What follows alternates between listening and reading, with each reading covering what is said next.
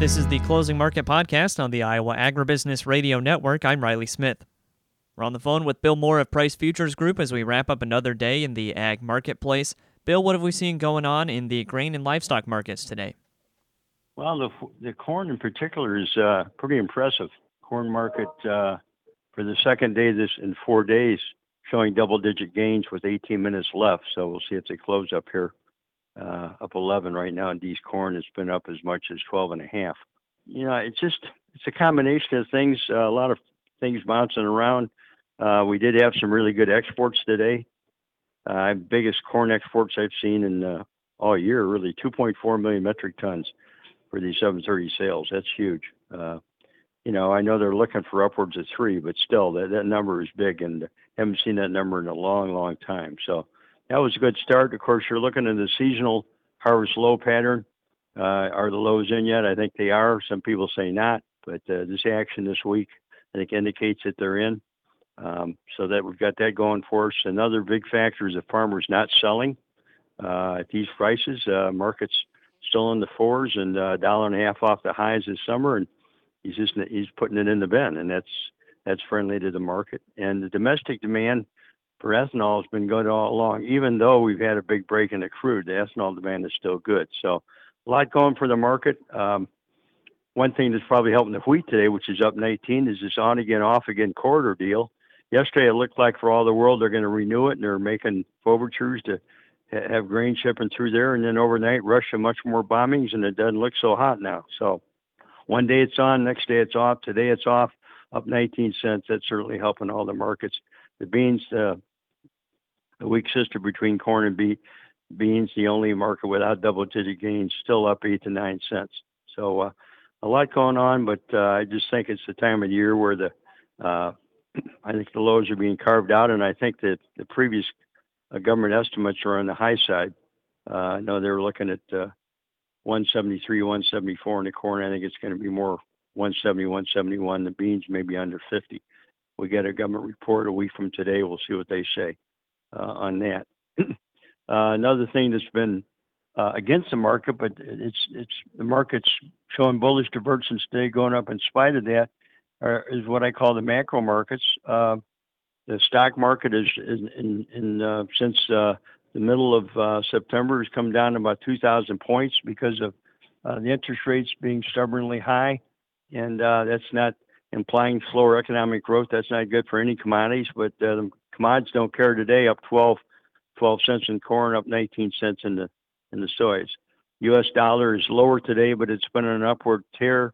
But the market still is up today. So in spite of those two macro factors, the corn, uh, you know, pushing the five dollar level, we haven't seen that in a while. Global warming is for real. September is the warmest month on record. Uh, of course, that, that impacts the South American crops. Pretty hot and dry getting started down there, particularly in Argentina. It's too early to get excited, but something to keep in mind uh, if those crops take a hit down there. Export sales, I mentioned, were the highest I've seen in a long, long time. 2.4 million metric tons. Uh, we've had seven flash sales of grain uh, in the last uh, eight market days. Uh, the biggie being a week ago Monday when we had 1.6 million metric tons shipped to corn. So to me, it's all coming. It's fallen fallen into place, particularly in the case of corn that uh, went down because of slack exports and uh, cool wet weather this summer. But at these levels now, we're competitive finally with South America, and, and the market's uh, action starting to uh, reflect that. Uh, livestock wise, um, the uh, the market is uh, is teetering. Um, again, the big thing in the livestock is this economic picture. Had a big drop in the Dow Jones the last two weeks. Demand is suspect because of that. We're past the, the grilling season. Uh, which is the best demand period of the year. And cattle's coming off record highs anyway.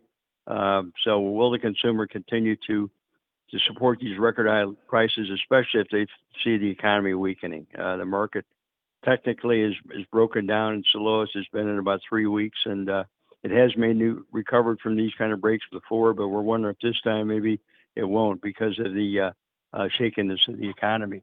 The same thing with the hog market. Uh, demand is suspect.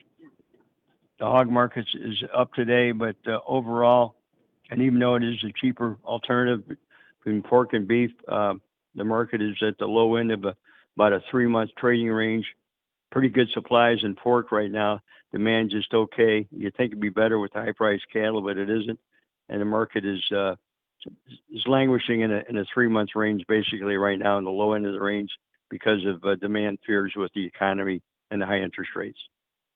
All right, Bill, lots of great information today. For those of our listeners who would like to get in touch and learn more and even check out your newsletter, how can they do that? Uh, 630-947-5176, wmorepricegroup.com. Check out my newsletter, Agmaster, www.pricegroup.com, the company website.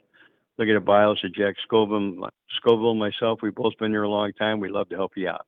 That again was Bill Moore of Price Futures Group. We'll go ahead and take a look at the closing market prices. December corn is up 11 and a half at 497 and a half. November soybeans up 7 and 3 quarters at 1280 and 3 quarters. December soybean meal up 520 at 377.20. Soybean oil down 71 cents at 55.28. Chicago wheat up 18 and a quarter at 578 and a quarter. Minneapolis spring wheat up 19 and 3 quarters at 731 and a half. Kansas City hard red wheat up 24 even at 690 and a half. December oats up 3 and 3 quarters at 432 and 3 quarters. On the Merc, December live cattle down 65 at 185.37. November feeders down 12 at 250.30. December lean hogs up 310 at 72.27. Pork cutout up 302 at 82.82. And November class 3 milk up 22 cents at 17.29. And that's been a check of the closing market prices. Thanks again to Bill Moore of Price Futures Group for joining us today here on the Iowa Agribusiness Radio Network, where Iowa Ag matters. I'm Riley Smith.